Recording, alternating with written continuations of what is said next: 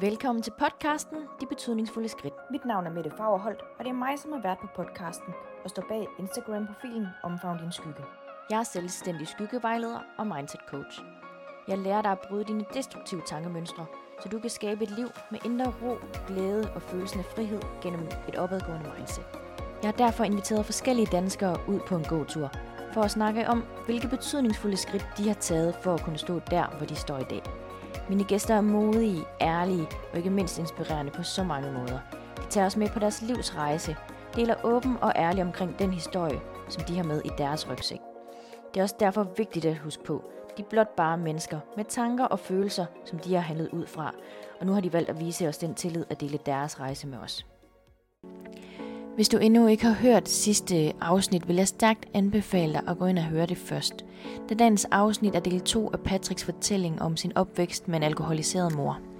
I dette afsnit kommer vi mere ind på, hvilke konsekvenser det har haft for Patricks liv efterfølgende. Hvilke strategier han har brugt for at kunne være med de følelser, han har gået og undertrykt igennem så mange år. Og ikke mindst, hvilke betydningsfulde skridt Patrick har taget for at kunne stå der, hvor han står i dag. Jeg var de der 11 år, og min far han møder en, øh, en kvinde, som han så senere bliver gift med i 2005. Og i 2006, altså i 2005, der går jeg, går jeg stadig ud på Caris skole, lige inden at vi, vi flytter, vi flytter i, i slutningen af 2005, Mm. i september måned. Men jeg når lige at få en ny klasselærer, som, som beskriver min raseri. Han var meget bekymret for min adfærd. Hvor han beskriver faktisk min, øh, min anfald. Som om jeg skifter blik. Altså jeg kan, han kan sidde og snakke med mig, og så kunne jeg bare skifte sådan her. Ja. Så blev jeg bare iskold i øjnene. Og at han blev virkelig bange for mig. Fordi der var noget, der... Altså, Der bare triggede mig. Ja. Altså, jeg husker, han beskriver en episode, at øh, han kommenterer, han kommenterer min FCK-trøje. Og, øh, og det er åbenbart, det, er, altså, det har vækket en eller anden følelse i mig, mm. som jeg har handlet på med det samme. Ja. Altså, var det sådan en negativ kommentar? Jamen, jeg kan ikke rigtig huske den kommentar. Jeg kan godt huske episoden. Nej. Jeg kan bare ikke huske, hvad det var, der triggede mig. nej. Øh, og det er jo sådan lidt det der... For jeg kan også huske, at han har kommenteret eller spurgt, hvor mit efternavn, om det var noget, man købte. Fordi det er Simiclay, det er sådan lidt specielt. Ja. Og det var også noget, der triggede mig. Ja. Jeg røg lige i hovedet på ham den dag. Og, øh, som en lille, altså ligesom en lille øh, ar i tæppetisser der, der tror, at de skal sætte øh, en rottweiler på plads nede i hundeskoven. Mm. Det var sådan, jeg nogle gange havde det. Og det er jo sådan noget, bare sådan nogle små bemærkninger, og det kunne også være fra de andre elever af. Ja. Det var bare sådan noget, der kunne vælte hele min dag. Men vi flytter så fra Caris af ned til Køge, hvor min far tænker, nu starter vi på en frisk, nyt hus, øh, ny skole. Ja, for så fjer- fjerner alle Ja, så problemerne flytter, sig. ja, problemerne de bliver jo selvfølgelig i Caris. Ja. Vi, får, vi nulstiller mindsetet. Vi fylder noget nyt ind i det. Det var bare ikke sådan, det var. Desværre ikke. Kommer, jeg får, får en rigtig skæv start. Dem, jeg kommer til at gå i klasse med, tog rigtig godt imod mig. Men jeg skal på, på hvad hedder det, SFO bagefter, eller klub, eller hvad man kalder det. Ja. Hvor jeg går og spiller billard med mig selv, og jeg var en meget en, det, man kalder en enspænder. Ja. Jeg går og spiller billard alene, og så er der nogle af de lidt hårde drenge, som lige skulle teste af. Går og skubber til de kugler, jeg går og spiller med, og så Mm. det beder jeg dem om at lade være med. Det forstod de ikke. Så siger jeg, det bedste manier, jeg havde lært hjemmefra jo. Ja. Så må jeg jo sætte mig i respekt. Så øh, kom jeg op og slås med de her drenge, og dagen efter var jeg nærmest en helt over på den skole. Okay. Fordi at, øh, det var de der, det var sådan nogle Nå, for nogle af skolens hår. chikaler der, der, Ja. ja. der blev ude med at chikanere folk. Og mobbe nogle af de andre, der var efter de andre. Mm.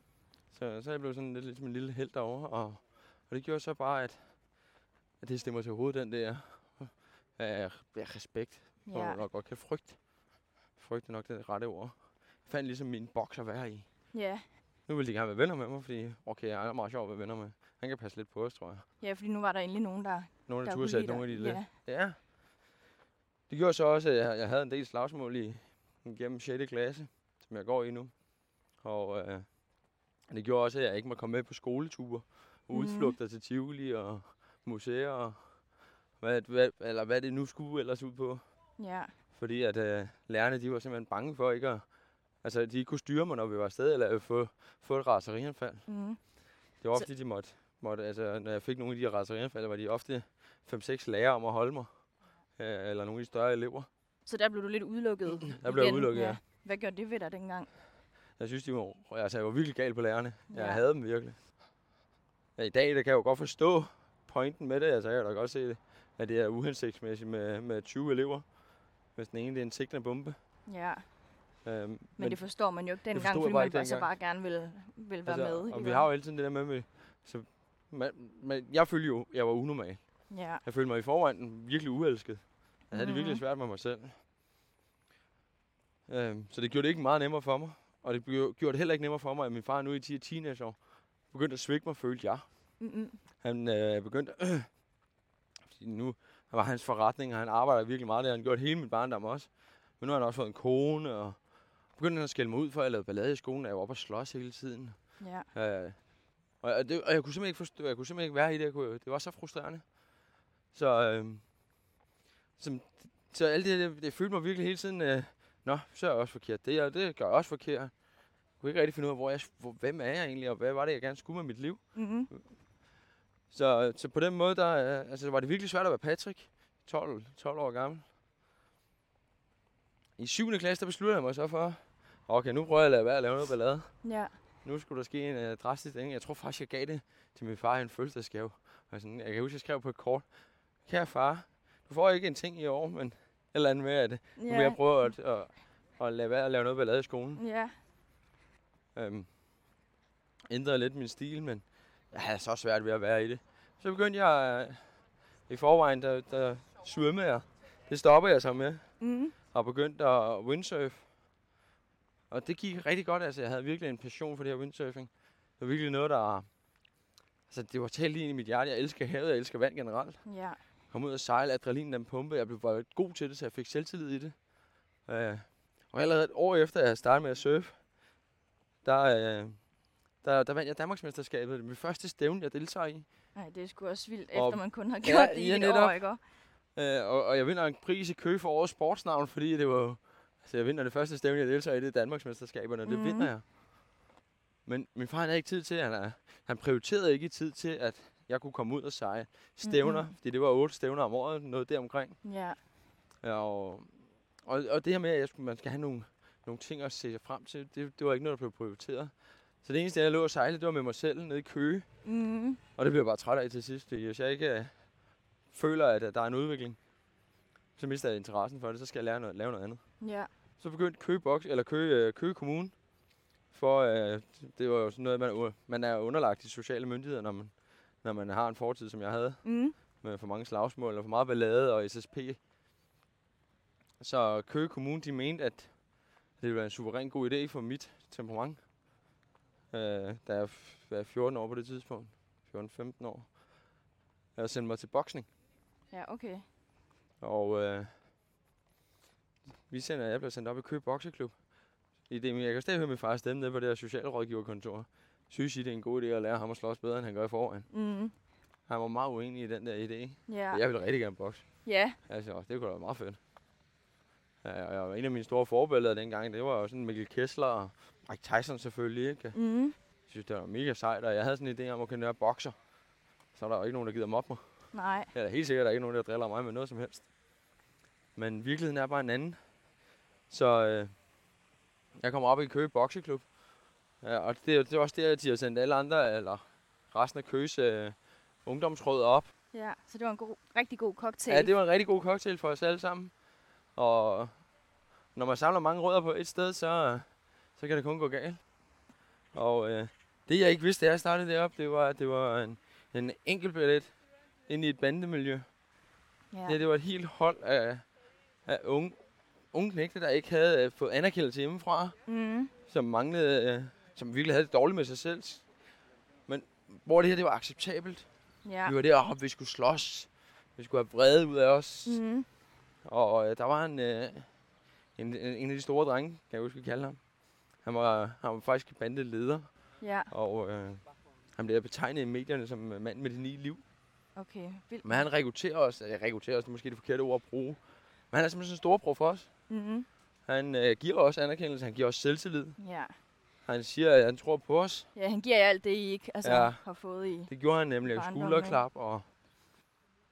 Og han... Øh, så han var, der, altså han var ligesom en storebror for, for os deroppe.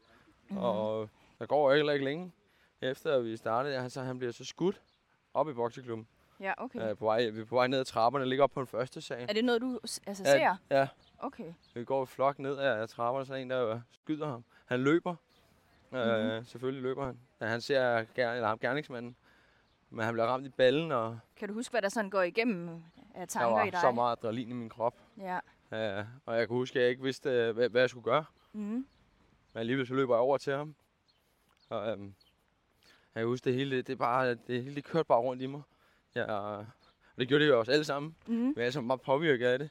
Det var også cool, det var lidt sejt. Ja. Det var sådan, wow, ja, fordi man er lidt i den alder der, hvor man også altså sådan... det var lidt vildt. Ja. Ja. det var så tæt på, og, og det var sådan, det blev rigtig bit af det her. Jeg blev virkelig bit af det.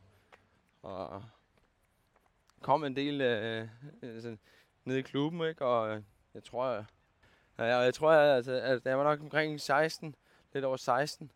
Og der har jeg afsluttet min 9. klasse, og Okay, så den formår du alligevel jeg også formår at afslutte. med min 9. klasse Ja. ja. med, med flere syvtal og et enkelt tital i matematik. Det skulle du Ja. også. Så det er ikke sådan, altså hovedet på en eller anden måde er skruet rimelig godt på, Ja, det tænker jeg da. sådan på de fleste områder. ja, med de... Ja. Øh, Men jeg var også, altså, jeg tror det er meget det der med, at jeg var tvunget til at gå i skole hver dag. ja. Så jeg kunne, jeg kunne ikke birke. Hvis man birke, så fik man flad af min far. Så Ja. det kunne godt lade sig gøre. ja, okay. Uh, min far var meget gammeldags i hans uh, opdragelsesmetoder. Mm. Mhm. Meget militær. Ja. Sådan skulle det bare være, og sådan var det bare. Men okay, så, altså, så det der egentlig blev, eller der var kommunens forsøg på at, Og redde os. Og, og redde, redde mig. Ja, og redde dig, og, hvad Og hedder de det, og måske få dine, hvad hedder det, din vrede ud på Ja. igennem boksning. Det blev sådan en startskud til... Det blev startskud til et, uh, et meget kriminelt miljø, Ja, hvor jeg som jeg er 16 år, er jeg jo faktisk uh, fuldgyldig i den her klub. ja. Okay, som 16 år. Ja, som 16 år. Og så vil jeg gerne lige understrege, at nu når vi snakker bandemiljøer, det er noget, folk forbinder meget med skyderi og knivstikkeri. Altså, jeg har aldrig, jeg har aldrig gået med våben. Mm-mm. Jeg har aldrig solgt narko. Og øh, jeg har heller ikke umotiveret overfaldet folk, Mm-mm. bare fordi de har været medlem af en rivaliserende klub, eller, eller har gået ind i mig på vejen. Så jeg, jeg var en del af det her miljø, fordi jeg, det var fællesskabet, Mm. jeg gerne ville. Jeg ville gerne de her brødre, jeg havde. Det Ja. var fedt at komme ned i klubben, og det var fedt at være en del af noget. ja. Bare et sted, hvor man blev accepteret. Hvor man ikke følte sig unormal. Mm. Det var det, der følte jeg mig bare som Patrick. Ja, fordi der blev du heller ikke kigget forkert på, når Nej. det var, at, at I kom op og slås. Eller Nej, nej, nej. Når jeg blev gal, så ruste de mig. Ja, Og det var fedt, det ville de fandme også blive gal over. Ikke? ja. Um, de mente jo også, at ham her manden, der min mor kendte, så han skulle, øh, han skulle have en ordentlig tur, og det gav de mig ret i. Og Mm. husk, de sagde, at vi tager bare med ned i klubben, og så holder vi ham, og så kan du banke ham. Altså, det skulle nok hjælpe dig med, Patrick. Vi skal nok finde ham. Ja. Altså, der var intet, der var umuligt. Mm-mm. Øh, så på en eller anden måde, der følte jeg mig virkelig accepteret. Men jeg bliver så varetægtsfængslet, da jeg er 18 år gammel. Det er i 2011. Og jeg bliver sigtet for, altså det var afpresning. Det var ja. Det, det handlede om. Men fordi vi havde gået ind på privat grund, og der var mange forskellige paragrafer, vi havde overtrådt, Mm. eller var sigtet for. Øh, så dom, altså da vi sad i dommervagten, der lød dom, ville domsafsigelsen være 7-9 års fængsel. Ja, okay. Hvis det var, at vi kunne blive fundet skyldige i alle de sigtelser, Ja. vi var tiltalt for. Og blev I det så? Nej, jeg blev okay. frikendt i alt andet end afpresning. Ja, okay. Og øh, det er jeg glad for selvfølgelig. Ja, det jeg skulle til Men også fordi det var sådan, det hang ud.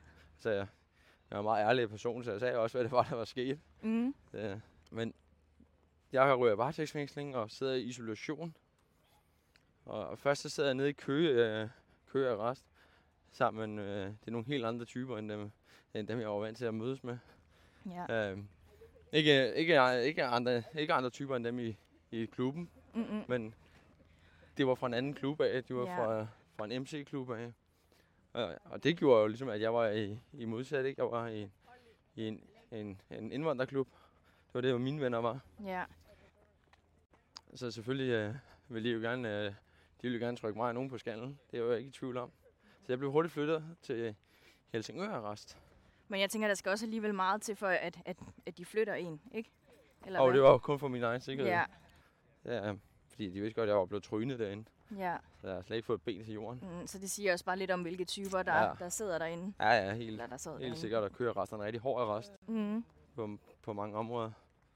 Men der, øh, der rykkede de mig så til Helsingør Arrest, hvor jeg sidder i isolationsfængsel. Med alt brev, brev og telefonkontrol. Altså, nu havde jeg ikke så mange at ringe til. Mm-mm. Øh, Men der sidder du i isolation i tre der sidder måneder? jeg så i iso- iso- isolation her i tre måneder.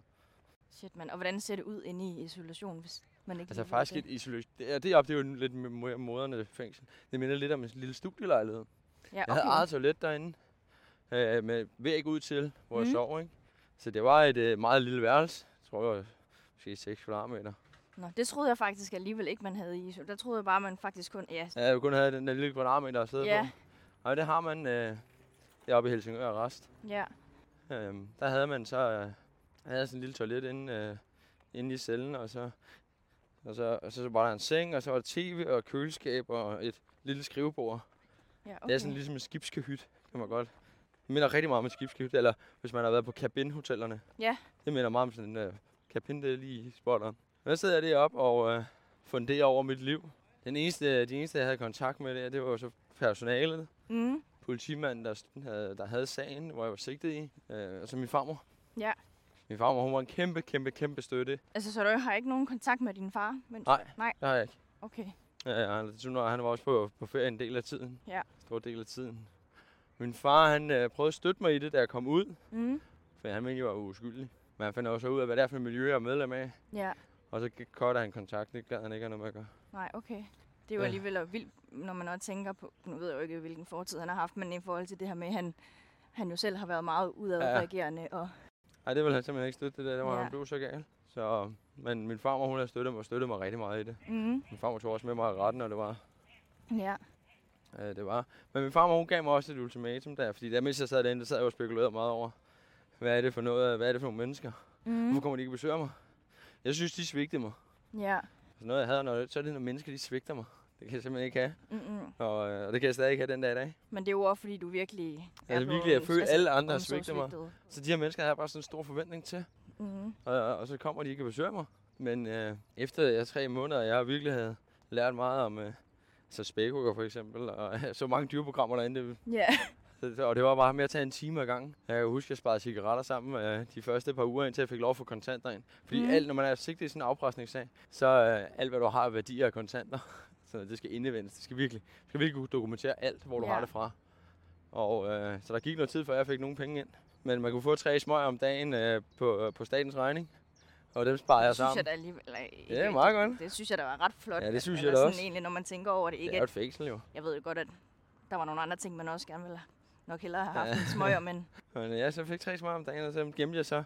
Og så havde jeg rygeparty om fredagen. ja, Det var, det var egentlig meget sjovt. at have den tankegang. ja. Men Men det var, altså, det var også lidt det eneste, man kunne gå. det var det eneste, man skulle have. Man skulle have noget at se frem til. Og, øhm, men jeg kommer ud efter de tre måneder, og følte mig lidt som en badass.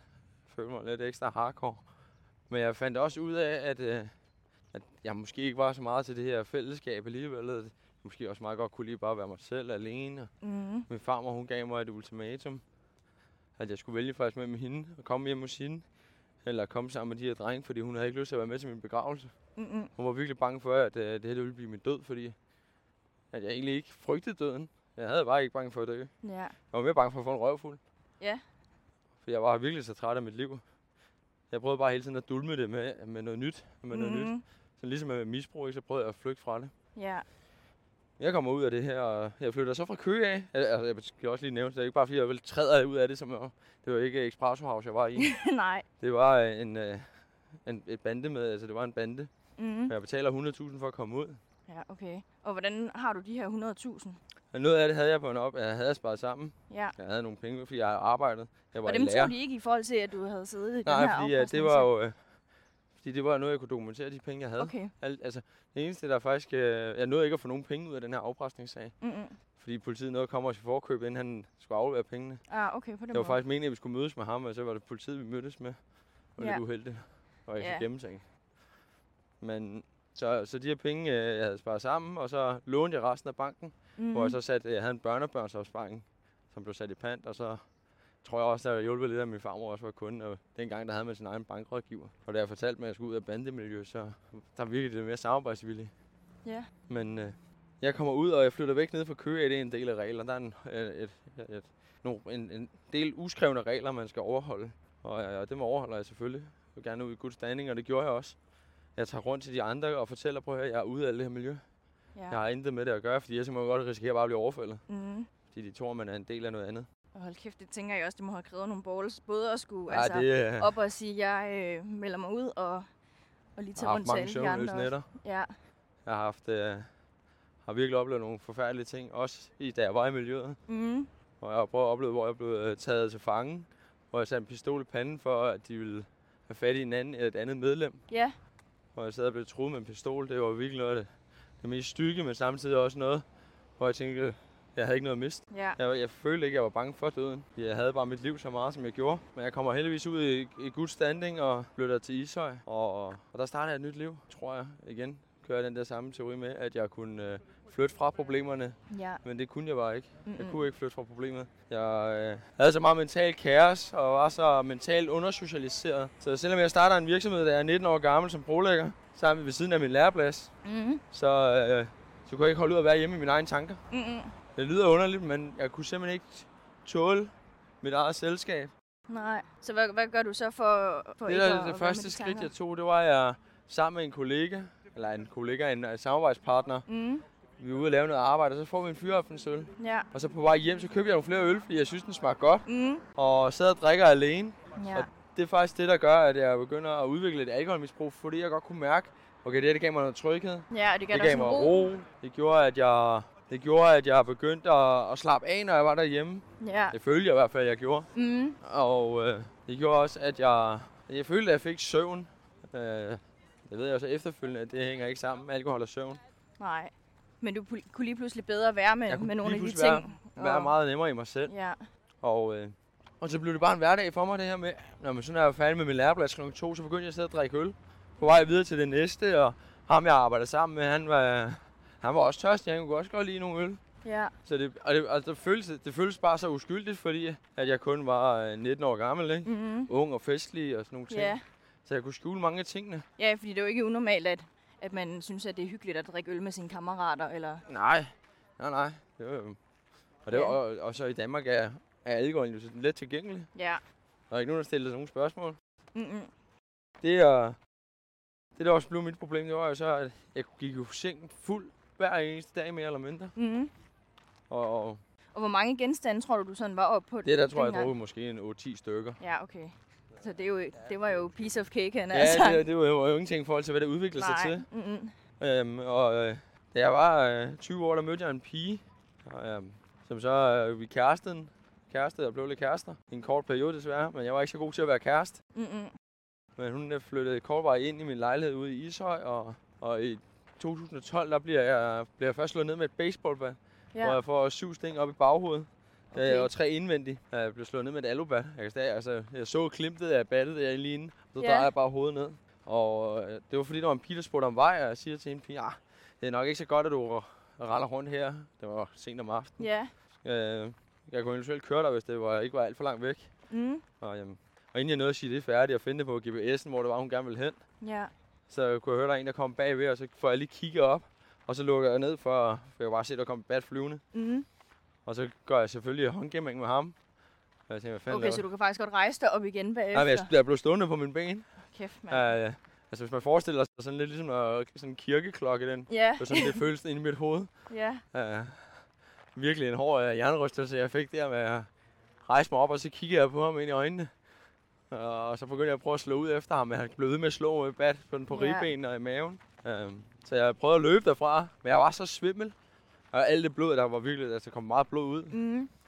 Så jeg væltede på vejen op, kan jeg huske, til min lejlighed og fik store hudopskræmninger på låret på mit hofteben.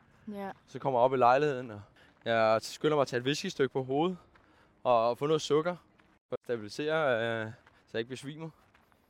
Og så var det bare sådan en jernblødning, der gik op i mig, og nu skulle jeg på jagt efter den her tos. Mm. Og, og, og min pige, der jeg var sammen med, fandt min uh, Find My iPhone, brugte jeg på hendes telefon, og så løb, jagtede jeg bare min telefon. Ja, Hun ringede det havde du så, alligevel overskud til her. ja, jeg var virkelig gal. Jeg var virkelig hissig. Nu Ja. skulle de... Sådan behandlede man ikke mig. Det var sådan helt den Mm. overbevisning, jeg havde. Ikke? Ja. Ja, ja. Men hun øh, ringer så efter politiet i stedet for.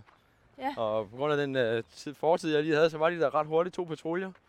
Og så fik vi hurtigt lokaliseret, hvor min iPhone var henne. Mm. Henne dernede i Sydhavn, i en lejlighed, hvor min søster også er. Okay, så det var Og- simpelthen din sø- søster, hun var min søster, med der- til det. havde arrangeret det over- overfald. Ja. Og jeg set i bagspejlet, jeg tror jeg mere, det var bare fordi, at hun, at det var noget, hendes mor har været med til at, at, at at få hende til at gøre, Ja. eller være en del af, fordi hun, at de var så sure på min far, ikke? Og måske mm. min Mhm. søster også har følt noget svigt fra min side af, efter jeg ikke gad at snakke med, med moren mere. Ja. Det var sådan meget også mod dem. Ja. Jeg går heller ikke mere end fire uger efter, eller noget, en måneds tid efter. Der bliver banket på min dør. Ja, og, øh, og i det, jeg åbner døren, så får jeg trykket mig en øh, sådan lige hen over øjet. Mm. Og så, jeg, jeg blev sådan lidt confused, også fordi jeg sådan sad og fået drukket lidt. Og, og jeg bliver sådan, går baglæns ind i lejligheden og ser, at det er sådan en fire knægte der med, med elefanthuer på. Øh, den ene har sådan bandana over munden og sådan en hætte over hovedet. Ja. Og jeg kan høre, at han tror mig, hans øh, stemme den knækker. Og, og, når jeg så lige har fået lidt at drikke, ikke, så, og i forvejen er nogle børn i min hjerne, var det børn, et, så begyndte jeg at grine lidt. Mm. Og det var meget, meget provokerende, at jeg begynder at grine. Så han trækker en kniv og begynder at stå og fægte ud efter mig. Og faktisk øh, får snittet mig i kinden. Ja. Og får stukket mig godt dybt ned i min hånd, og jeg har et flot øje nu. Ja, Og da jeg går tilbage, jeg har sådan et, et jernstang stående inde ved min soveværelse der, som er sådan to døre fra hoveddøren, Mm. som jeg tager, og så slår jeg ham med den. Og det gør, det gør så de andre, de stikker af. Mm. Jeg trækker ham ind og får ham ind på min altan og, lidt, og, og, og får ham bundet. Okay, så der ligger han bare Og så ude ligger han lige og, der. og kigger. Eller, Og jeg var virkelig gal. ja. Jeg havde virkelig mange grimme tanker. Men jeg satte mig ind i min sofa, og så hældte jeg... Jeg kan huske, at jeg sad og drak Jack Daniels. Så sad jeg lige der, og så... Jeg kan huske, om jeg sad og så boksning eller et eller andet, mm-hmm. og så satte jeg det på igen. Ja. Så lå han lige derude og kiggede lidt, og så... Altså, og hvor lang tid lå han derude, Jeg synes, jeg husker det sådan tre timers tid. Tre timers tid? Ja, han Ja. ja. lige lå og tænkte over tingene, og så Ja. kom øh, en pige hjem, og så øh, fik hun en øh, raserianfald på mig. ja, det forstår Og for man jo min, I ikke. min verden var det der meget normalt jo. Ja, Altså, det var sådan noget, jeg tænkte, Åh, ja sådan håndterer man... Øh, Det er sådan, man håndterer det. Så kan man lige... Det var sådan, jeg havde sådan i tanken, det blev konsekvensen, når du dummer dig. Ja. Og, og, som jeg sagde til hende, jeg havde faktisk givet ham frikadeller. Ja, sådan, det kan man ikke må grine, fordi det er jo tragisk. Han bliver... Øh, jeg bliver sigtet for, for frihedsberøvelse. Og øh, han bliver sigtet for, for vold. Jeg mener jo så, det var grov vold, ikke? Jeg mener jo faktisk nærmest, det var morforsøg. Men øh, han bliver dømt for vold, og jeg bliver frikendt. ja, det skulle Ja, også lidt... Altså, ja, det, det er er ret også vildt. næsten imponerende, Ja, det, var, jo- det var jo selvforsvar. Heldigvis for det. Vi kommer så øh, ud over den her konflikt, og et par dage efter ringer min, øh, min søster så til mig igen. Hun fortæller mig, øh, hvordan hun ville skyde først mig, og så skyde min far. Mm, Og øh, det melder jeg jo selvfølgelig også til politiet. Det melder jeg til politiet. ja, Ja, det, den første sag, den blev jo henlagt på grund af manglende beviser med baseballbatter. Og den anden sag, der blev han jo så dømt. Min søster blev ikke dømt endnu. mm, Øh, Det er selvfølgelig også svært at bevise, det var hende, der står bag, ikke? ja, Men det, hende der pigen og jeg, vi går så fra hinanden af, og jeg begynder at feste rigtig meget. Jeg tager i byen hver weekend, torsdag, Mhm. fredag og lørdag. Jeg køber mig faktisk til nye venner. Jeg skifter fuldstændig helt tøjet ud fra de der Levi's One Pocket og Nike Shox sko og ja. Adidas cardigan. Uh, det skifter jeg ud til at, til at gå med til at gå i, i, i jakkesæt og skjorte, Burberry skjorte og Hugo Boss jakkesæt. Okay, så det, er, det, var, det Ja. var en helt øh, Jeg skiftede stil. helt over, altså jeg skiftede fra, fra den her ghetto-stil Ja, til Kasper Christensen stil. Fordi jeg begyndte at se meget op til Kasper Christensen. ja, og er succesfuld. Han øh, kommer på de rette klubber, ikke? Han var Mhm. klubejer, stor flot iværksætter. Han, han var sådan lidt, og der var mange, der godt kunne lide ham. Der var lige så mange, der ikke kunne lide ham. Men jeg synes, han var meget fed fyr. Øh, sådan, altså, sådan lidt arrogant attitude. ja, Ja, det, må, det er mig, det der. ja. Det var, det var lige sådan, du også skulle, skulle Ja, være. og så tænkte jeg, det, øh, det er så blevet min nye livsstil, tænkte jeg. Og, øh, og så selvom jeg, altså, jeg gik i byen hver weekend, jeg købte dyre flasker 6 liter Belvedere, og det lyder som en dyr livsstil. Både Det var meget dyr øh, livsstil. tø- tøjet og... jeg brugte hurtigt sådan 10.000 på en bytur på en fredag eller lørdag, Ja. eller andet der omkring. Fordi hvad, hvad, hvad fik du ud af at, at, at jeg fik selskab ud af det, og Ja. jeg følte, at, at jeg fik øh, nye venner. Ja, følte ligesom, at... Øh, så det var ligesom sådan en potensforlænger at tage ud af... Så det var bare for mig en potensforlænger. Folk de troede, at jeg havde masser af penge, og mm, det var det, folk de godt kunne lide mig for.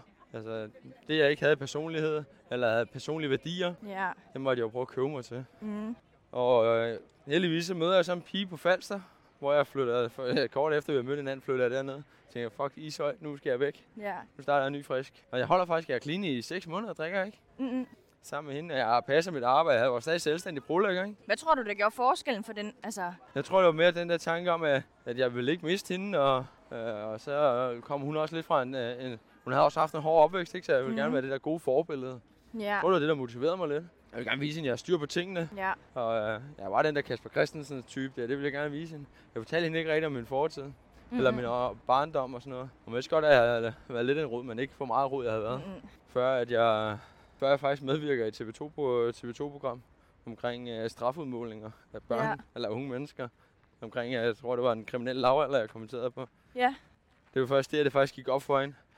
Okay, han har nok lavet noget mere, end han har Ja, fortalt. det var sådan lidt mere end bare at Ja. være en, en rod i skolen. Ja, det var, det var lidt mere end det. Jeg havde en, øh, en, en indsigt i et retssystem. ja. Men dernede i Nykøbing, der møder jeg jo så desværre min mor og min søster, og min søsters øh, kæreste, som så er så gammel, så han- var på alder med vores far. ja. Og øh, ligesom da jeg så dem, det var så bare sådan, øh, man forestiller sig et rigtig godt slag lige i Solar Blik. Det var sådan en god mavepuster, hvor bare lungerne bliver tømt for luft. ja. Det var sådan en følelse, jeg fik der af vrede og uretfærdighed. Ja, fordi hvor lang tid er det siden, at du har set, øh, set dem sidst? Jamen der har jeg så ikke set dem i hvad, er det, 10 år. Okay, 10 år, det er virkelig også. Nej, det må det ikke. Åh. Ja, små knap 10 år. Ja, Nok 8, 9, 9 år. ja, men stadig, det er også Det er mange lang år, tid, ikke? jeg ikke har Ja. set dem, og jeg havde så meget vrede. Og jeg synes, jeg havde en masse unfinished business. Men det er jo også det der med, når du ikke har været inde og bearbejde nogle af, altså alle de her Ja. traumer og få arbejdet med det, og bare, hvad hedder det, undertrykke dine følelser, ja. Så, så er det jo klart, at, de, at du får sådan en traumerespons, når det er, du ser dem igen. præcis. Altså, fordi det der med, når vi undertrykker vores følelser så meget, som jeg har gjort, og mange andre også gør, Ja, øhm, så kommer det, altså du kan ikke, det, det kommer på et eller andet tidspunkt. Jeg ser vores sind lidt ligesom et uh, træ om efteråret. Det taber bladene. mm, Og så lige pludselig ligger alle de her blade ligger nede i vores mave og lukker for al forbindelse. ja, Og så kommer det til udbrud. Ja. Fordi så kan kroppen ikke have mere af det. Men det der begynder jeg faktisk også, og så begynder jeg at drikke igen. Jeg kunne simpelthen ikke holde det her ud. mm, Øh, også fordi jeg fik så mange grimme tanker, jeg ikke har lyst til at, at have. ja, Så jeg, jeg er ikke et voldeligt menneske. Jeg er ikke øh, den der psykopat, eller hvad man nu vil kalde det. mm, mm, Kommer an på, hvad ører der lytter til min historie. Det var slet ikke sådan noget, jeg var. mm, mm, Jeg var bare, bare rigtig, rigtig ked af det indeni. Men jeg turde ikke være ked af det. nej, Jeg kunne slet ikke forholde mig til at være ked af det. Jeg kunne slet ikke forholde mig til, at jeg, var, jeg følte, at jeg var et elendigt menneske. jo. Jeg kunne slet ikke forholde mig til min fortid, min ungdom, min barndom. mm, mm, Så jeg begyndte at drikke, og så øh, det stod faktisk på, det kunne godt stå på fire måneder, og så tog jeg to måneders pause. ja, Fordi øh, så sagde hun, nu skrider jeg altså. Nu magter jeg ikke mere. Og så stopper jeg. Og så startede jeg igen. For hver gang jeg mødte noget modgang, eller hver gang jeg havde, vi havde haft et skænderi eller et eller andet, så, øh, og vi havde ikke mange, men vi havde jævnligt skænderier. Også ja. fordi at jeg prioriterede mit arbejde højere, end jeg prioriterede hende. Mm, Ja, Fordi det blev også lidt ligesom mit misbrug, ikke? Altså arbejde Ja. var også mit misbrug. Jeg, jeg, jeg jagtede stadig øh, den der kæmpe øh, pengesum. ja. Og øh, Ja, så det er hele tiden sådan, dit mønster igennem livet, det er hele tiden med det her med Ja. at, at dulme både med, altså med at arbejde meget, men også øh, og så gå ud og dulme ved at altså, købe alle Købe de her ting, de ja, og købe dig til flotte ting. status. ja, præcis. Samtidig med, at du så også måske dulmer de, altså, det med at, hvad hedder det, at drikke. Ja, Så det er sådan, Så man med dulmer den ene følelse med, altså, dulmer det ene med det andet. Ja. Og, og det, sådan står det faktisk på i, i to år af vores forhold. Og øh, det, går, jo- det går faktisk ok godt i min forretning. mm, Men det er jo svært, når du er, som jeg var, fuld mest af tiden. Og, så det er ikke alle aftaler, man får overholdt, og man mm, mm, begynder også at få lidt et, et, et, et dårligt ry. ja, Men der kommer vi til, at min farmor hun dør, da jeg er 23. Og øh, det var virkelig et, øh, et kæmpe, kæmpe tab.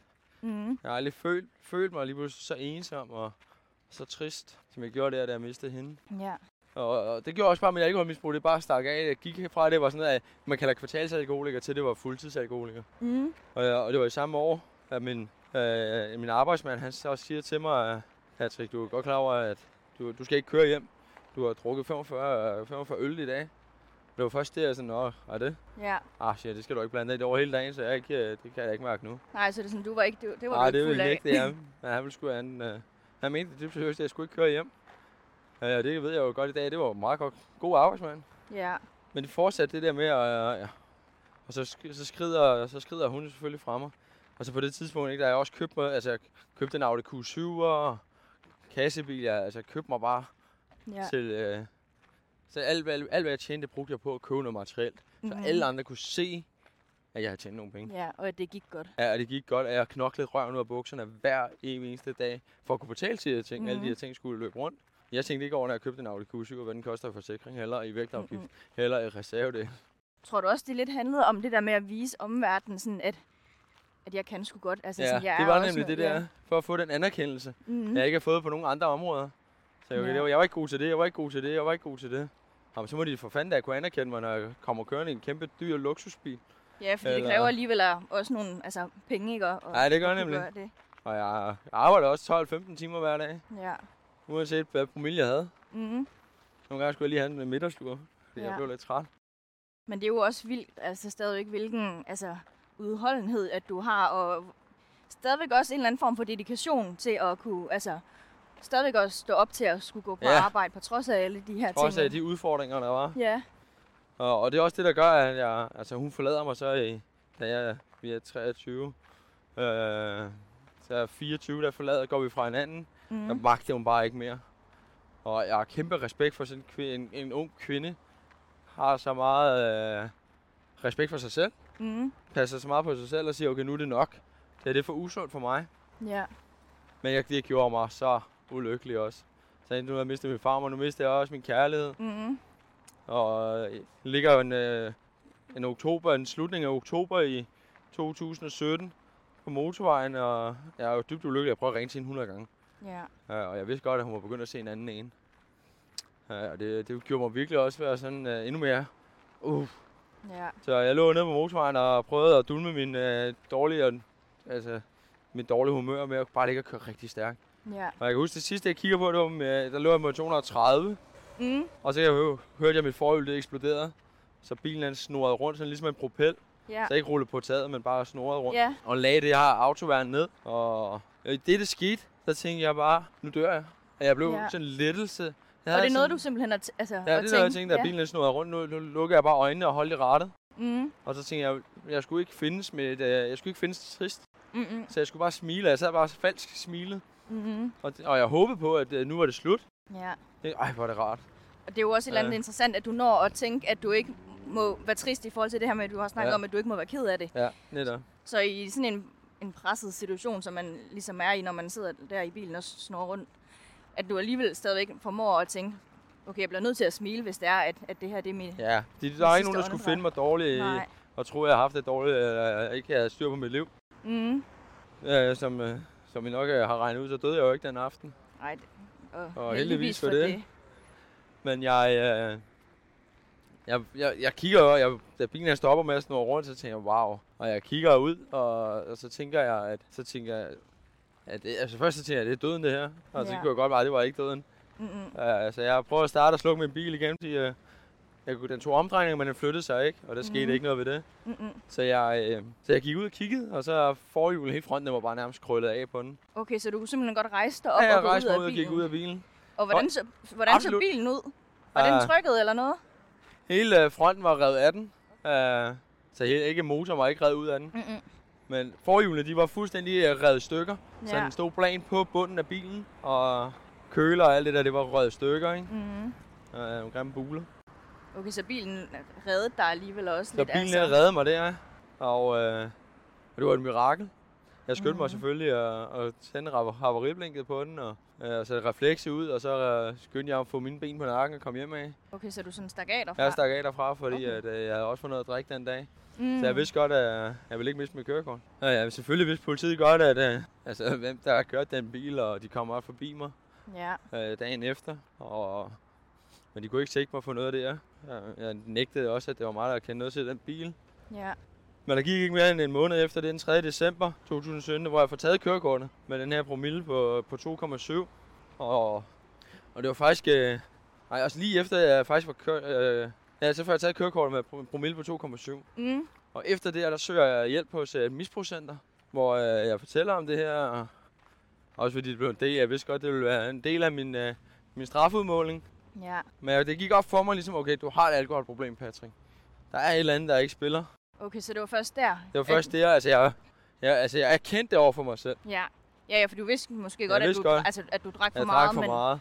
Og jeg havde jo prøvet 100 gange inden der, ikke med de der sammen med hende. Ja. Den kæresten, jeg havde, ikke? Altså prøv at stoppe, hvor jeg så holdt det i to måneder, og så startede igen. Mm-hmm. Så holdt to måneder og startede igen. Men her der mente jeg, okay, nu, nu har jeg virkelig et dybt, et stort, kæmpe alkoholmisbrug. Og hvordan var det at, at erkende det? Det var virkelig svært. Ja. Ja, ja.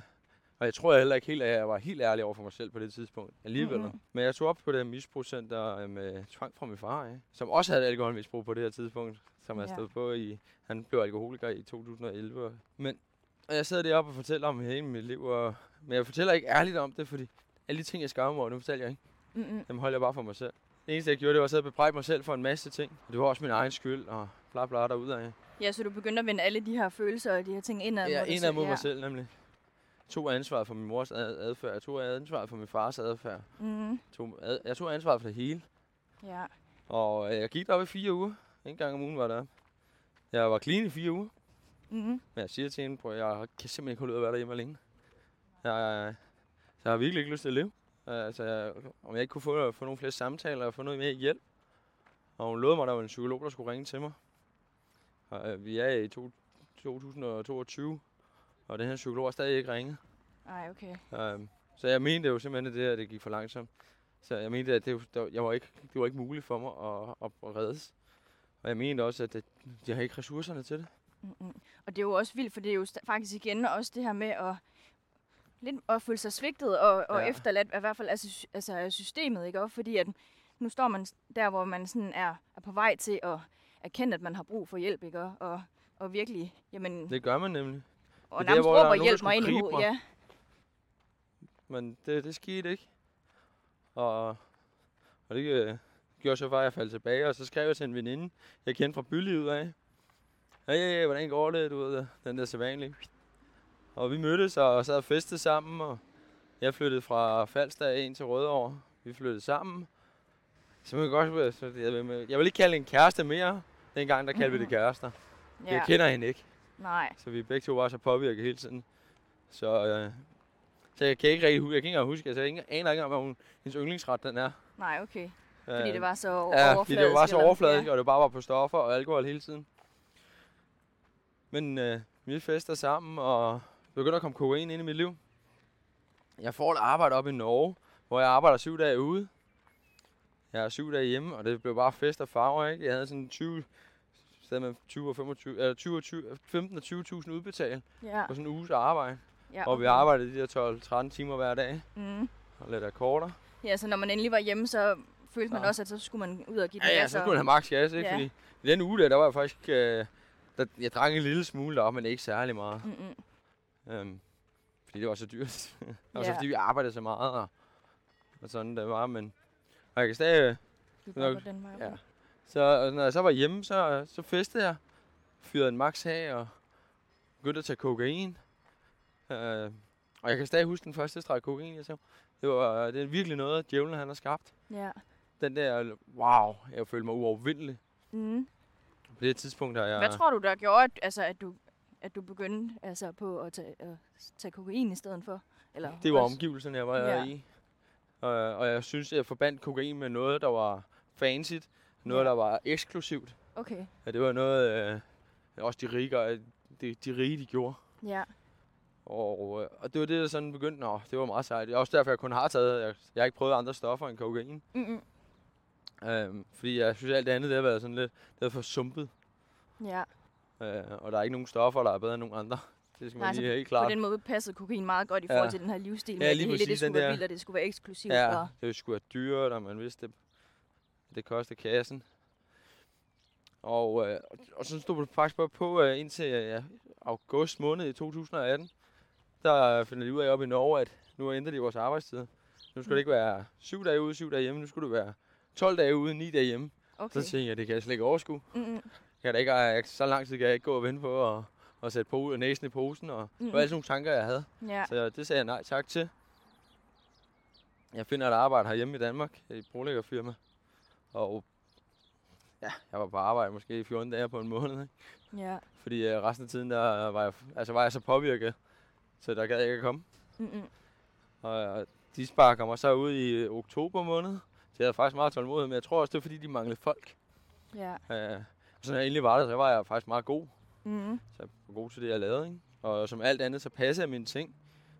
Men nogle dage havde jeg bare sådan, "Nå, nu, altså der var jeg så påvirket, så kom man ikke afsted. Det var virkelig også noget, øh, altså det, man kunne bare kunne se, hvordan det bare flåede mit liv fra, fra hinanden. Mm-hmm.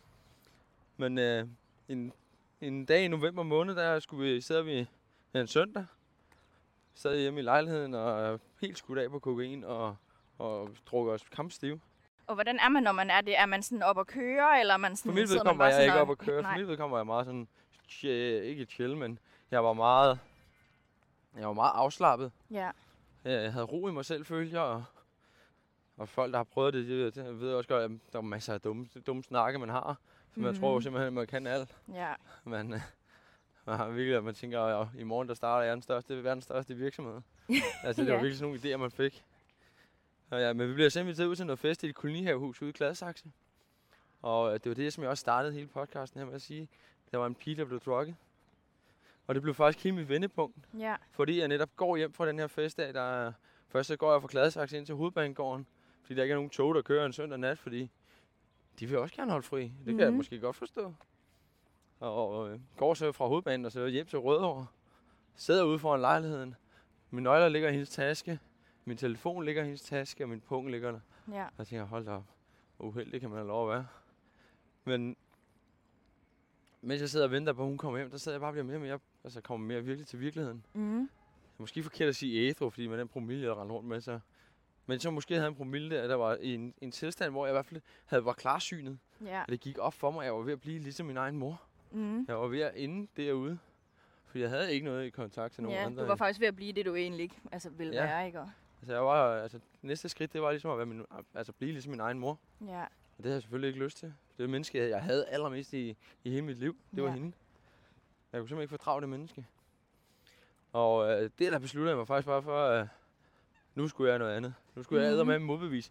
Både min far, jeg skulle vise at min mor, at jeg ikke blev, altså jeg ikke blev, jeg brød den sociale arv. Jeg skulle Mm. vise alle de her myndigheder, der havde øh, tvivlet, eller tvivlet på mig, og lærere, og de venner, jeg har haft igennem tiden, der bare kortede mig af, Ja. at øh, jeg fandme kunne noget andet end det. Mm. Og øh, det blev min første, øh, min første ædru dag, det blev den 4. november. Ja. Og det var ikke, øh, det var ikke bare en dans på roser. Mm-mm. Men det, jeg gjorde samme taktik, som da jeg var i fængsel, øh, hvor jeg var i isolation. Det tog bare en time ad gangen. Ja. Jeg sov så meget, jeg kunne som muligt. Og øh, jeg fandt ud af, at jeg sad virkelig og YouTubede. For jeg blev meget inspireret af frømandskorpset. Og tanken om, at hvis de kan skabe en mand, der var uknækkelig mentalt, hvad var det, de gjorde? Hvad er det, de gør? Mm-hmm. Hvis jeg bare kunne få 50% af det, så var jeg meget, meget, meget lykkelig. Ja, så du begyndte sådan ligesom at kigge på dem og, og, og kopiere deres... Ja, lige præcis. Øh, Det er en rigtig vigtig, og det er også et rigtig vigtigt, vigtigt redskab til andre, der sidder derude og har det svært. Ikke? Prøv at finde en inspirationskilde. mm. Det er virkelig vigtigt at finde, og finde nogle forskellige. Finde nogen, der er gode til nogle forskellige ting, fordi vi er ikke gode til det hele, alle sammen. Mm. Hvis du gerne vil være en bedre far, men så find en, en, faderlig figur, og du tænker, det er en god far, det her. Ja. Og prøv at kopiere lidt, hvad han gør, for det er helt okay. Mm. Og ja, det er sådan, vi, vi udvikler os. Vi skal bare finde, vi tager hapser lidt her, og hapser lidt herover til venstre, sætter det sammen og, og danner vores egen. Ja. Så det var sådan det, der blev sådan dine Det betydningsfulde skridt i forhold det var til at... betydningsfulde skridt. Ja. Og, øh, og jeg har stadig min lille frømand siddende på min øh, skulder, Ja. som jeg, øh, som jeg lige tager en snak med i ny og næ, Mm. hvis der jeg har nogle svære valg. Ja, så det er sådan den, der er med til sådan at, at holde momentum. Ja, det er nemlig. Ja. Jeg aldrig giver op, Mhm. uanset hvor svært det egentlig er, eller hvad man møder af modgang. Ja. Og samtidig med, at jeg bliver jeg så meget inspireret af en, der hedder Stig Severinsen, med åndedrætsteknikker og yoga. Og jeg begyndte Mhm. at sidde og dyrke min åndedræt, så hver gang jeg også, fordi det er noget, jeg mødte virkelig meget, da jeg stoppede med at drikke og tage stoffer. Det var angsten for livet. Ja. Ja, jeg, det var sådan en høj puls, fik jeg, og jeg fik svedture og tankemøller. Der brugte jeg åndedrættet rigtig meget til at, at, at, at stimulere mit uh, nervesystem. Mm. Men nu har du også haft levet så mange år, hvor det er, at du har haft altså, dulmet følelserne, mm. og hvor du ikke altså, lige pludselig til så at, at tage en kold tyrker, og så være ved fulde fem, og lige Ja. pludselig blive overvældet af alle de her følelser, man lige pludselig kan mærke, ikke? Det var det, der var aller værste ved det. Det var faktisk alle de følelser, jeg lige pludselig skulle kontakt med. Ja. Og det er også et, endnu en, et vigtigt værktøj, det er, når man skal gøre noget. Så tag en bid af gangen. Ja. Tag en følelse af gangen og arbejde igennem, og lær den at kende. Mm-hmm. Mm. Forstå den, og så tag det næste, du har. Det var sådan, jeg gjorde. Jeg skrev alle mine traumer ned. Alt det der, al min vrede, alt hvad jeg følte. Hver gang jeg følte en følelse, så skrev jeg det ned. Jeg skrev omstændighederne ned. Hvad det var, den gjorde ved mig, og hvorfor, jeg, hvorfor den gjorde, som den gjorde. Ja. Så prøvede jeg at sidde og forstå det. Og, og så prøvede jeg at, at se i øjnene alt det, der, alt det, jeg ikke kunne lide. Mm. Øh, om det var følelser, eller om det var koldt bad, det var lige meget. Hvis der var noget, jeg ikke kunne lide, så prøvede jeg at sætte i øjnene, indtil jeg godt kunne lide det. Ja. Indtil jeg forstod det. Det, det vigtigste det er, at man forstår det, og man ikke bare lader det ligge. Mm-hmm. Og, og det var også noget, jeg brugte åndedrættet rigtig meget til at, at, at få kontro- kontrol over. Ja. Øh, både mine tanker, men også mit, øh, min krop og nervesystem, som, øh, som var meget overbelastet på det tidspunkt. Ja. Og så er det vigtigt, at, at man, altså man, det er vigtigt at lytte til sig selv. Mm. Og det var faktisk det, der blev min vej ud af alkoholmisbruget. En dag ad gangen, en time ad gangen. Mm. Fandt noget inspiration. Forskellige YouTube-videoer. Jeg søgte virkelig meget på YouTube. Og prøvede at sætte nogle små mål. Og sådan noget med at tage et koldt bad, fordi det var virkelig noget, jeg havde. Ja. Og, og dyrke åndedrættet. Og så rydde op i mine problemer. Et problem ad gangen. Mm. Det jeg startede med, det var mine tanker, det var mine følelser. Jeg var rigtig dårlig til at være i mine følelser, så derfor, så, øh, så fordi at jeg havde det rigtig svært ved at være i mine følelser, Mm. øh, og være ked af det. Så det var noget, jeg arbejdede med aller, aller, allerførst, det var nemlig at, tillade mig selv at græde. Ja. Jeg sad og græd med mit eget selskab, Mm. og sagde, at det var okay. Og hvordan Det føles det okay. lige pludselig at, skulle, altså, at, at kunne græde og føle, Det at det var- var okay? Jeg følte, at jeg blev lettet, hver gang jeg græd. Mhm. Så kom jeg ud med noget. Og, og jeg følte, at jeg blev stærkere, hver gang jeg græd. Mhm. Og det lyder mærkeligt, men det gjorde jeg. Jeg følte Ja. virkelig, at jeg var stærkere. Og så er det også vigtigt, at man roser sig selv i processen, og det er okay. Ja. Men det er jo også virkelig mange års altså, Jo, tårer, du har, altså, du har Det var holdt næsten inde. 20 års Ja. tristhed, der var blevet lukket ind. ja, så jeg kan godt forstå, at det har, må have følt, føles virkelig sådan, som altså, om, jeg, at det bare jeg var kan lidt huske, at jeg begyndte at græde bare ingenting. Så jeg Ja. kunne bare sidde og kigge ud, øh, og så kunne jeg begynde at græde. Fordi nu tillod jeg det. Mm. Nu begyndte jeg at sige til min eget mindset, at det er okay. Ja. Og øh, det jeg så gør næste, det er jo, at jeg tager til Grønland i, 2000, øh, i sommeren 2019. Mm. Fordi øh, i forhold, altså efter jeg, man, jeg tror 5-6 måneder, Ja. så begyndte jeg at mærke, at øh, nu, nu var jeg ved ude i en farzone, fordi Mhm. øh, jeg synes ikke, at mit liv det gik så godt, som jeg gerne ville, og Mhm. mine forventninger til mig selv var for høje. Ja. Jeg, jeg, kunne ikke, jeg havde masse, jeg havde en gæld på 350.000, jeg også var gået i gang med at betale af på. ja, okay. Det er alligevel så også det var noget, også en skal, stor... skal forholde sig til. Det var nemlig... Det, altså, en kreditor forstår ikke, hvad det er, du står i. Mm-mm. De ringer uanset, hvad det er. Ja, de og det var de vil bare have hårdt. pengene, ikke? Og- Ja, og det var hårdt for mig at, at blive ved med at sige, jamen, det kan jeg det, og de blev ved med at presse på og presse på og presse på. Så jeg tog til Grønland, fik Ja. et uh, prolæggerjob deroppe, Mm. hvor uh, der var en god hyre i det. Ja. Og jeg så det stadig som en, uh, en, en udfordring til mig selv. Min mm. lille Mhm. frømand, han sagde, uh, sagde det, at komme ud af din comfort zone, get out Ja. of the comfort zone, ikke? Og så jeg tog det op med en, en håndfuld selvudviklingsbøger, Mm. hvor både uh, faktisk omkring mig selv, men også parforhold. Ja. Så jeg lærte lidt om det her med parforhold og venskab og relationer. Mm. Og jeg begyndte at gå en masse ture deroppe, fordi jeg fandt ud af, at internettet det var ekstremt dyrt.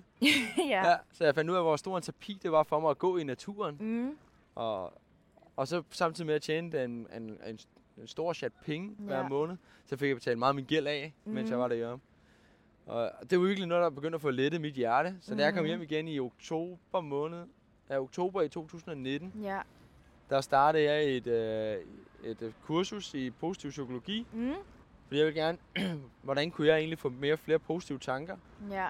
Og der lærte jeg, at man, du kan ikke få flere positive tanker. Mm-mm. Du skal lukke alle de negative ud. Ja. Øh, og da jeg begyndte at lære omkring det her med de her tankemønstre, og på den måde, man kunne tænke på, det var meget kognitive færdigheder. Hvor jeg lærte virkelig det her med, at øh, hvordan man kunne ændre sine tankemønstre. Mm. og, og flytte fokuset. Ja. Det handler meget om at flytte fokuset. Mm. Og jeg var så med ham med mentoren ude, og han var holdt nogle foredrag omkring positiv psykologi. Mm. Hvor han så spørger mig, øh, jeg sidder nede blandt publikum, Ja. jeg tror der var en 50 stykker. Patrick, har du ikke lyst til lige at komme op og fortælle øh, din historie, din rejse, og så hvordan du egentlig bruger de her værktøjer nu? Ja. Ej, jeg sad bare dernede og krummede mig sammen som en lille Ja. hummer. Øh, og hvor min, så min lille frømand på manden eller på, på skulderen, han siger, Ja, det kan du godt. det kan du godt, det her, det er ude af Ja. din comfort zone, det er nu, du udvikler dig. Mm. Og da jeg gik op og fortalte på 10 minutter, fortalte jeg bare remse hurtigt op, hvad det var egentlig, jeg havde været igennem i min barndom, Ja. og hvad de her værktøjer, hvad jeg bruger. Mm. Det, øh, da jeg mærkede publikums anerkendelse af, Mm. hvor, hvor vildt det egentlig havde været, men at det ikke var mig, der egentlig var problemet. Ja. At det ikke var min skyld, det var ikke mit ansvar. Det var ikke mig, der skulle skamme mig. Da jeg fik den bekræftelse fra dem af, der blev jeg nærmest uovervindelig. Ja. Og det er også det, der er hele pointen der med, at man jo... Det er med at komme ud af sin comfort zone, det er det, at vi begynder mm. at udvikle os. skal ikke træde ud i rød zone, men man skal lige træde lidt ud af den hver gang. Ja, hele tiden gør det næstbedste. Ja, netop. Ja. Og siden den dag, er det, altså det er bare gået stærkt for mig, ikke? Fordi 2020 i oktober måned, mm. Efter anden uh, corona-lockdown, Ja. så jeg startede, med, at- jeg startede med at træne igen fysisk i, Mm. i et første lockdown Ja. i 2020, ja. Efter jeg, hvor jeg har brugt omkring halvanden år på mentaltræning, Mm. for netop også at pointere det her med, at man ikke bare skifter det ene misbrug ud med det andet. Ja. Så begyndte jeg at sætte mig nogle mål, og, og i oktober øh, 2020, der deltager jeg i noget, der hedder Hellrun, Mm. som er, bliver kaldt Danmarks hårdeste døgn. Ja. Det er en øh, jægersoldat, der står bag ved det. Det er taget ud fra Hell Week af, mm. bare kortet ned til et sted mellem 24 og 30 timer. Og igen, det der deltog jeg i noget, der svarer til 14 timer. Hvor jeg før jeg måtte øh, smide øh, håndklædet i ringen og sige, det er min fysik ikke til mere. Mm. Efter jeg fik en fibersk- øh, fiberspringning i ryggen. Ja. Og øh, de 14 timer er alligevel, fordi jeg var så meget ude af min comfort zone. Det, det, det styrkede bare mit selvværd. Og det styrkede mit selvværd, at de andre øh, drenge, der var Mm. med i den her camp, eller med det her stævne, de anerkendte mig for at, have vundet over alkoholmisbruget, og hvor langt jeg var kommet nu. Og jeg så turde at stille op til sådan noget her som mit første Ja. stævne, også- ikke? Altså, de, Det var altså de vildt sagde, ekstremt. altså det, det er jo så vildt. Ja. Øh, og siden det, der tog det fart. 2021, der var jeg inde øh, 40 dage i fængsel. Startede jeg ude med Ja. for en gammel spritdom, jeg havde. Mm. Var det Øh, den sidste spritdom, du ja, var den fik, sidste da, da du spritdom. havde promillen på 2,7? Nej, det var en promille, jeg havde på 1,7, Nå, som jeg 1,7. fik taget. Jeg Okay, blev stoppet ja. efter 2,7'eren. Okay. Jeg blev stoppet igen i et, øh, et ratcha, Ja. hvor jeg havde en 1,7. Øh, og det var en anden dags brænder. Der havde jeg ikke drukket, inden jeg kørte der. Nej, det er også Det var fra dagen før. Den kostede mig 40 dage i fængsel. Øhm, hvor jeg faktisk kunne vælge imellem, om jeg ville have en behandlingsdom. Mm. Det vil sige, at jeg skulle op på Kriminalforsorgen i, i et helt år. Ja. Øh, en gang om måneden og snakke. To gange om ugen skulle jeg på et misbrugscenter og have antabus. Mm. Og det takker jeg nej tak til, fordi Ja. jeg fik dommen i, øh, i 20, øh, 2020. Mm. Altså, hvor jeg har været clean i næsten to år. Ja. Det, så tænkte jeg, det gider jeg ikke at bruge min tid på. Nej. Så jeg tog den tur i fængsel. Mm. Så det som en mental udfordring. Mm. Hvis jeg var nået langt nok i mit liv, så ville det ikke være noget problem. Nej, jeg man- gik igennem. Jeg skal sige, og man, på det tidspunkt har du også været så mange ting igennem, at 40 dage næsten vil, altså, Det var, vil være piece of cake. Det ved jeg godt, det ikke er på den måde. Men, men det var næsten piece of Ja. cake. Jeg, jeg havde sådan et struktureret program i mit liv. Mm. Så jeg havde, altså alle dagene, de fløj bare afsted. Jeg trænede, jeg læste bøger, jeg lærte engelsk. Ja. Jeg, jeg inspirerede flere derinde, mm. der Mhm. synes, det var sejt. Jeg løb marathons hver søndag. Altså Ja. inde i... Ja, inde i fængsel, inde i fængselsskoven, der var 986 meter rundt Nej. i...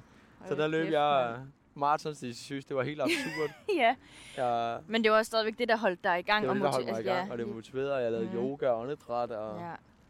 inspireret af rigtig mange andre. Til at det jo faktisk ikke, hvad var det, en måned, to måneder siden, at du synes, at du skulle rope climb, Ja, ja, rope climb, ja. Mount Everest. Ja, det var Ja. en hård tur. Ja. Men øh, altså, som sagt, ikke, så kommer jeg ud af fængslet i april, ja, slutningen af marts i 2021, Mhm. mm. og i 10. april der løber jeg mit første ultraløb ja, på 132 km for, øh, for, for, til fordel for lejeheldene. ja, Når jeg nogen, alle de sagde til mig, "Ej, det kan du ikke, Patrick. Du er lige blevet løsladt. Du har ja. ikke haft optimal træning til det her. Mm. Så selvfølgelig kan jeg da det. ja. Så du er også lidt drevet af, når folk de fortæller dig, at det ja, kan du det ikke. kan du ikke. Ja. Så bliver jeg drevet af det. Mit mål det var 160 km, Mm, 100 miles. Ja. Men øh, jeg var da kendt efter 130, så... Øh, altså, det var det noget på de 24 timer, det må være Ja. rigeligt. Men det er jo også stadigvæk helt sindssygt. Altså, jeg synes jo, det er hårdt at løbe bare 500 meter. Ja. Så ja, ej. og et måned efter, det løber jeg 255 km, 6 marathons Ja, på 45 timer. på 45 timer. Ja, til fordel for lejeheldene også. Og så Ja. gennemfører Hellrun en måned efter det, hvor jeg bliver årets kammerat, årets bedste Mhm. kammerat. Det er den pris, man får for have mest overskud Ja, igennem alle 24 timer for at hjælpe en anden, Ja. en, en anden kammerat. Så det er virkelig fedt. Det er nogle af de andre deltagere, der stemmer en. okay. Jeg synes, det var den mest øh, anerkendte pris, jeg kunne Ja. få. Ja, det var nærmest Det var mere vigtigt, end, ja, det end det, at du havde løbet ja. løbet. Ja, ja, det, ja. det andet, der ikke betyder noget. Det var den pris, der betyder alt. Og øh, så i, i efteråret, ikke, der svømmer jeg 37 km. Øh, og jeg løber et maraton bagefter. På samme dag, jeg brugte 16 timer på det. Men det, øh, pointen er, det er, jo, at det hele det gør jeg for, for, for, for legeheltene og, mm. Og, gadens børn, som jeg er ambassadør for. ja. Ja. Og så i foråret det her, for et par måneder siden, der mm. Rope climb af Mount Everest. ja. Øh, Så tænker jeg, hvad er det, du er drevet af i det? Hvad motiverer dig? det, der motiverer mig, det er den mentale udfordring i det. Ja. De, øh, når du fratager mennesket det fysiske, når, altså, der går ikke længe før, så er det fysisk opbrugt, så er det kun mm. mentalt, at du skal blive ved. Det, det går fra, at det er rart, til det ikke er rart. Ja. Så det er Og hele det mentale i det, er hvor det meget man kan, i, hvor meget langt man kan du egentlig, kan holde... når du har de her ud. små krige ja. med dig selv.